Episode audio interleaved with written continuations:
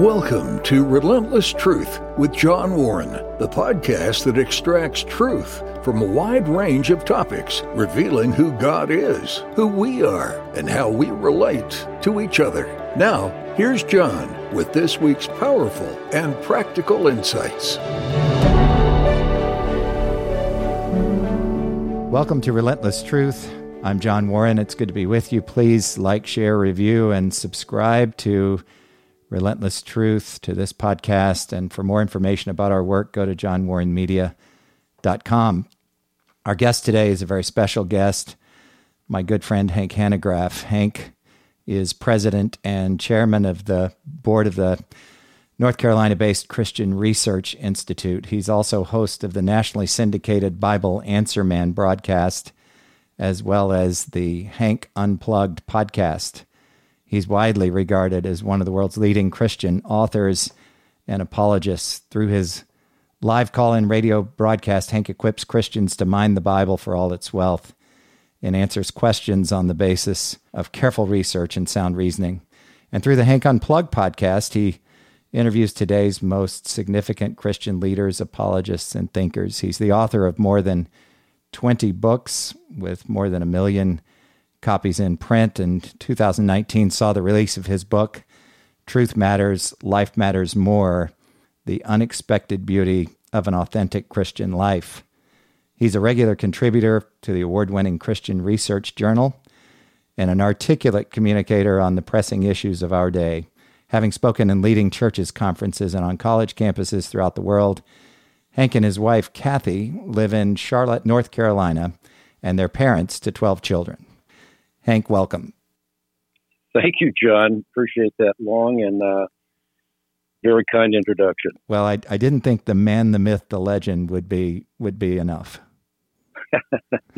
well, I really do appreciate you being here, and I you know, as well known as you are for the, the Bible Answer Man broadcast, and I and I should say that you know my wife and I listen to, as you know, your broadcast thirty uh, some years ago, and would drive home from work from she from the hospital, me from the bank, and would compare notes, and that was part of a process that uh, where God began to work in in our lives to. Uh, to get us to probe more deeply. And and it's amazing how we would we would say, "Can you believe that guy from California said this today?" But I, I know you're well known for for that, for your books that you've written and other aspects of your work, but I think our listeners would enjoy getting to know you a bit. And I'm wondering if you would start by just kind of giving us an overview of the life of Hank Hanegraaff, if you would.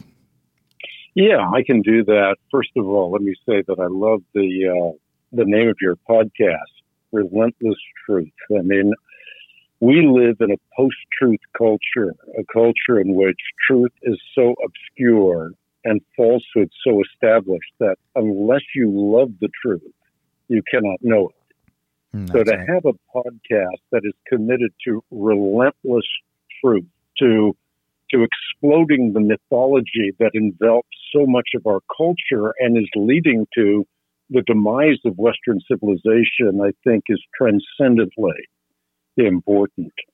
In terms of my own life, I was born in the Netherlands, so I'm Dutch. Dutch is my first language. We immigrated when I was three to Canada, and then when I was 14 to the United States. And I, I suppose most of my early life, as I think back on it, is characterized by questions.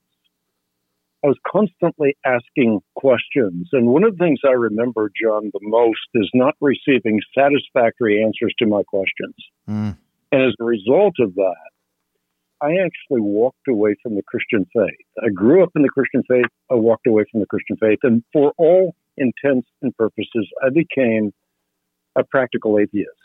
Uh, not an atheist in the truest sense of the word, but a practical atheist, someone who was practicing uh, the tenets of atheism who was living as though there is no God. Mm. Hank, let and, me let me ask you this, because in in my experience with high school young people, we encounter this and we're concerned about that. I didn't remember that about your story, but roughly what age were you when you went through that period? Well, it started when I was age fourteen. Ah, yeah. Yeah, so that was in 1964. And, you know, there's so many things that were happening at that time. You know, you had the, around that period of time, you had the assassination of John F. Kennedy. Uh, you had the Beatles who were questioning their Christian faith. And all of that led to questions that I would ask my teachers, my pastor, my parents. And when I didn't get satisfactory answers, my assumption was there are no satisfactory answers. And that led me to uh, leaving the Christian faith for quite a long period of time, actually until I was 29. And when I was 29 years of age, three people who had intended to knock on my neighbor's door knocked on my door. And uh, they, in a sort of a, a halting, stumbling fashion, began to communicate the gospel to me. Well, I'd come out of a Christian background, so I'd ask them questions that would stump them. And they, in a very modest way, just said, look, uh, we, we don't know the answer to that question, but we, we are having a seminar at our church next Saturday on the issue of origins. And um, anyway, I ended up going to that seminar, and that started my trek back into Christianity because what I say now, John, I'm sure you've heard me say this many times, how one views their origins ultimately will determine how they live their life.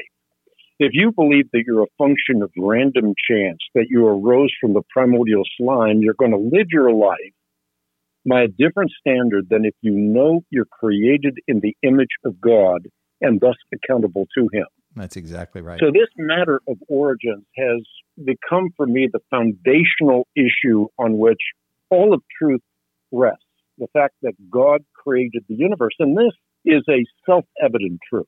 In other words, if you look at the Old Testament, King David, the quintessential king of Israel, said that the heavens declare the glory of God, the skies proclaim the work of his hands. Day after day they pour forth speech, night after night they proclaim knowledge. There's no speech or language where their voice is not heard, their words go out to the ends of the earth. In other words, if you look at the night sky you know there has to be a creator. Design presupposes a designer. That's right. But the Apostle Paul in the New Testament said much the same. He said God's eternal power, divine nature, clearly seen through what has been made so that men are without excuse. So we have the light of creation, and we can either suppress that light in unrighteousness or we can we can submit our lives to it and then find true joy and happiness. Mm, that's right. That's exactly right. Well, and tell me from there, Hank, what how did you how how did I don't know the genesis of your ministry and I know it's multifaceted and that's a that requires a long answer but but from from that point in your life what uh, what, what transpired to prompt you to employ yourself in this in this apologetics work that you do so well yeah well one of the first things that I did as a new Christian is I, I learned how to communicate the gospel. And I, I learned that through a program at a Presbyterian church, Coral Ridge Presbyterian in Fort Lauderdale, Florida. Yep. Which was right. I, I lived right on the steeple, actually, of the church. And so I went to that church, and that's where I heard that, that message on origins as well. Or it was actually sort of a, a debate. But I, in that process of learning to share my faith, learned it not just academically, but experientially. Because in the program that was popular at that time called Evangelism Explosion, you would not only learn in classroom, but you'd also go out in the highways and the byways. And you would take what you were learning and you would put it into practice. Mm-hmm. And so I, I, I found out through that process that people were really hungry for answers. Uh, eventually, uh, Walter Martin, who's the president of and, and, founder of the Christian Research Institute, uh, wanted me to take my my prowess in memorization and apply that to learning how the cults deviated from the historic Christian faith, make that memorable for people. And uh, eventually, in spending a lot of time with him and working with him on projects, he asked me to become president of the Christian Research Institute. And not long after that, he died.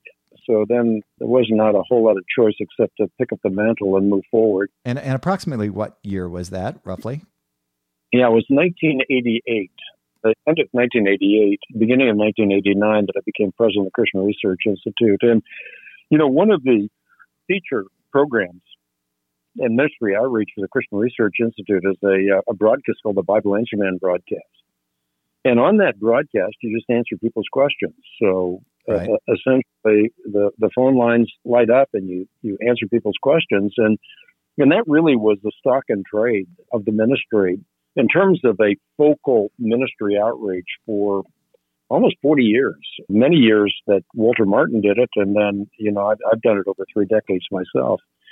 So uh, answering questions was essentially what my identity surrounded, it revolved around, I should say. It, it became uh, what I was known for. And people always say, Oh, you're the Bible Answer Man. I'd always say, No, I'm not the Bible Answer Man. I'm the host of a broadcast called the Bible Answer Man broadcast. You know, it's so funny. I'm sorry to interrupt you, but I had that in my notes because I, it's the funniest thing as I mention you and your work to friends, uh, uh if I, as I've done this over the years, one of the responses is, I mean, and you're, you're really well known. It's a rare person who doesn't know about this particular, the Bible Answer Man broadcast. They will say to me, Oh, he's the Bible Answer Man. And, and since I've heard you socially correct, well, gently people who do that, I, I've learned to, I've learned to say, well, that's the name of the program, and and he is the guy who does answer the questions, but but but he doesn't call himself the Bible answer man. Yeah, and the reason, John, is because you know the more you know, the more you realize how little you know in the full scope of what can be known. Isn't, and so isn't that the truth? Yeah, it's a daunting thing to be called the not a but the Bible answer man. but that became my, my my my handle. I mean, that that's what most people recognize me as, not as the president of Christian Research Institute exactly. or books, but rather the Bible Answer Man. Yep. Yep. Well, you know, I, I have to tell you, just just hearing your story, I you know, I flash back to late 80s, early 90s, driving along in my car and stuck on I 4 in Orlando in traffic. And I remember thinking, there's no way that guy answers the phone and and provides these answers. Now I've I've had the the pleasure, the honor of being in your studio and watching this happen. And you really don't get a lot of you don't get a lot of lead time there and you're asked some really challenging questions. There's probably a pattern. You probably have a good idea of of, of the, the pattern of, of the questions from Christians and non-Christians alike. But but is it is it those it's got to be those memorization skills plus a deep knowledge of Scripture. And I talk to students all the time about the fact that it is the object of our faith, God Himself, that that we must know well to walk out, to live out this this Christian life. And I'm I'm just wondering, what would you say to to the typical Christian who who says, "Hey, I'm kind of in a, a mile wide, inch deep." environment you know i'm in a typical evangelical church but how does a person begin to really experience growth and begin to learn the riches of, of the truth that you just referenced a few minutes ago? Yeah, I think one of the things that we have to recognize is that we're involved in a treasure chest. And that treasure chest has no bottom. But most people, uh, they don't come to the faith thinking about this being a treasure chest rather they think about it in punctiliar fashion, meaning I prayed a prayer and Jesus Christ is now my Savior. And I have a ticket in my hand that gets me into heaven and keeps me out of hell.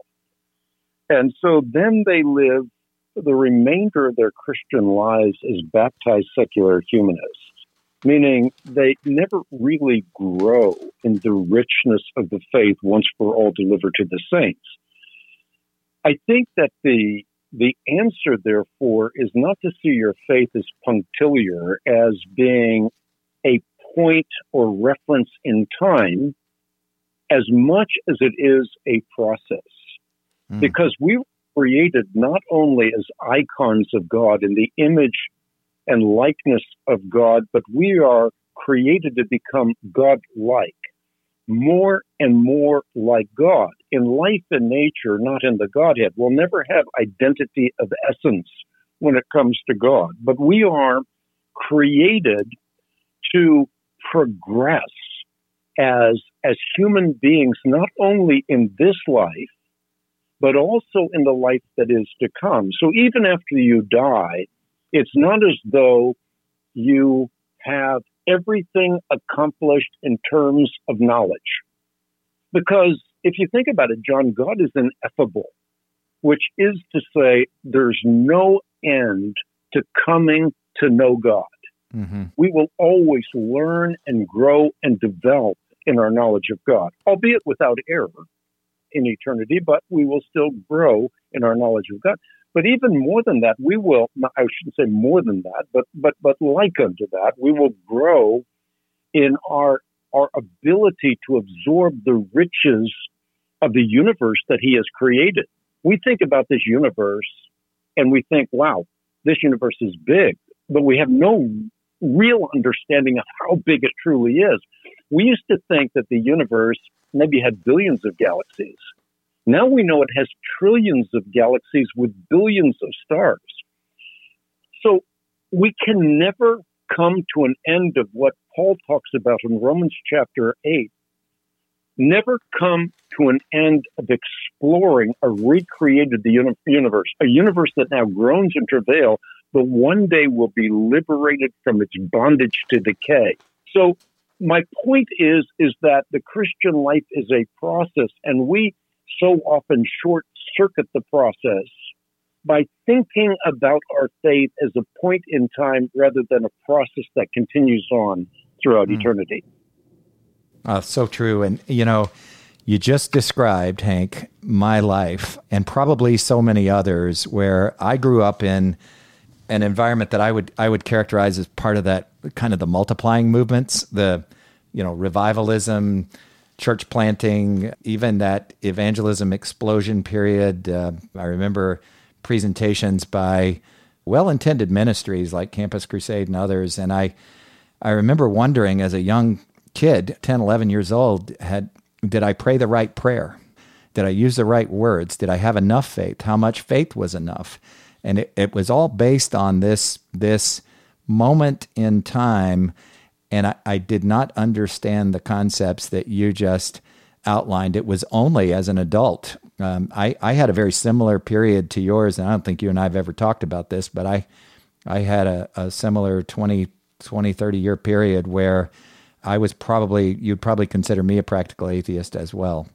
So I think this is something we don't talk about in the evangelical church very much, but I think a lot of the doubts, fears, and guilt that people are, that professing Christians are kind of running around with are, are, are due to this challenge that you just mentioned. I want to ask you about this. There, there's a concept of, uh, I, I, want you to talk about the book in, in just a moment, but before we do that, there's this concept called Christian worldview. And we talked about it a lot. Last time I was in Charlotte, we talked about it. We talked about absolute truth and and how we're you had just had a guest on the week before that talked about the fact that we're in a post-truth world and I certainly agree with that. Sometimes we call it postmodernism or now it's sort of post-postmodernism. And there's this notion that that um, good ministries like Summit and others, uh, Jeff Myers and a, a lot of folks, a lot of apologetics ministries kind of teach this this notion that you know, we kind of weigh Christianity and other worldviews, and Christianity wins when we examine the evidence. And what we need to teach students, young people, young Christians to do is to take off the flawed lenses that they see the world through and put on new lenses, Christian lenses that will allow you then to see the world from this Christian perspective. The Christian experience, the Christian life, is so much more than that. Can you just touch on that for a moment? Yeah, the first thing I'd like to comment on is is you're bringing up the the, the phrase post truth, the hyphenated word post truth. Mm-hmm. Mm-hmm. Uh, that actually was Oxford Dictionary's 2016 word of the year, and it does capture the culture's current mood and preoccupation. Uh, the idea is that objective facts have become less influential in shaping public policy and so now what has become more influential is appeals to subjective fabrications. And those are rationalized in our culture. Uh, so, for example, Oliver Stone, the famed filmmaker, mm-hmm. uh, talked about truth when he was caught in a fabrication. a really big fabrication. And his rationalization was okay, I admit it wasn't true, it was false. But I was defining evil with a capital E. So therefore, my fabrication is justified because it supports a larger truth. So in a post truth culture, it is so important to recognize that Jesus Christ declared himself to be the way, the truth, and the life. So he is the way to the Father, the Father being the embodiment of truth. And that's why Jesus can tell us that truth is central to our Christian lives.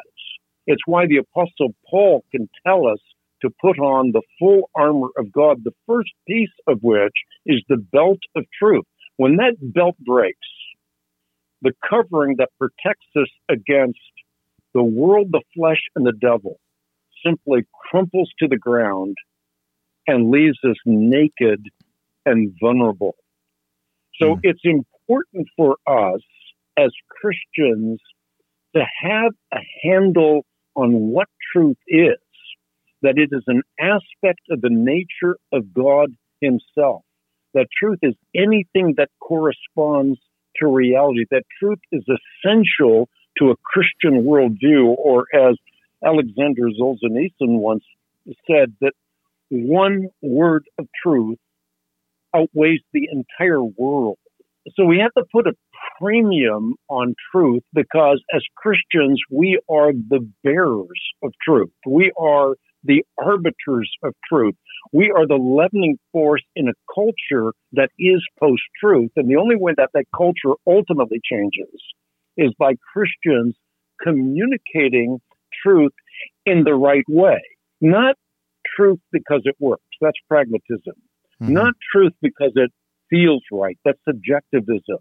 Not truth because it's my truth. That's relativism. But truth because it is anchored in a Christian worldview that says God created the universe, Jesus Christ is God, and that the Bible is the truth. Jesus said in the high priestly prayer, John 17, he said, sanctify them to your truth. Thy word is true. So I think to have a realistic worldview, uh, we have to be steeped in truth, which means to be steeped in Christ, who is the personification of truth. Which also means to know Scripture and to know it uh, deeply. And that's that's really what your ministry was used by God to prompt in our lives. It prompted a much deeper study. Thank you for joining us today. We will be back next week with part two of our conversation with Hank Hanegraaff. Thanks for listening to Relentless Truth with John Warren please consider sharing this podcast and subscribe to receive future episodes. Connect with John regarding your comments, questions, and show ideas through johnwarrenmedia.com or at John Warren Media on Facebook, Twitter, or Instagram. That's all for this episode. Join us next week for another edition of Relentless Truth with John Warren.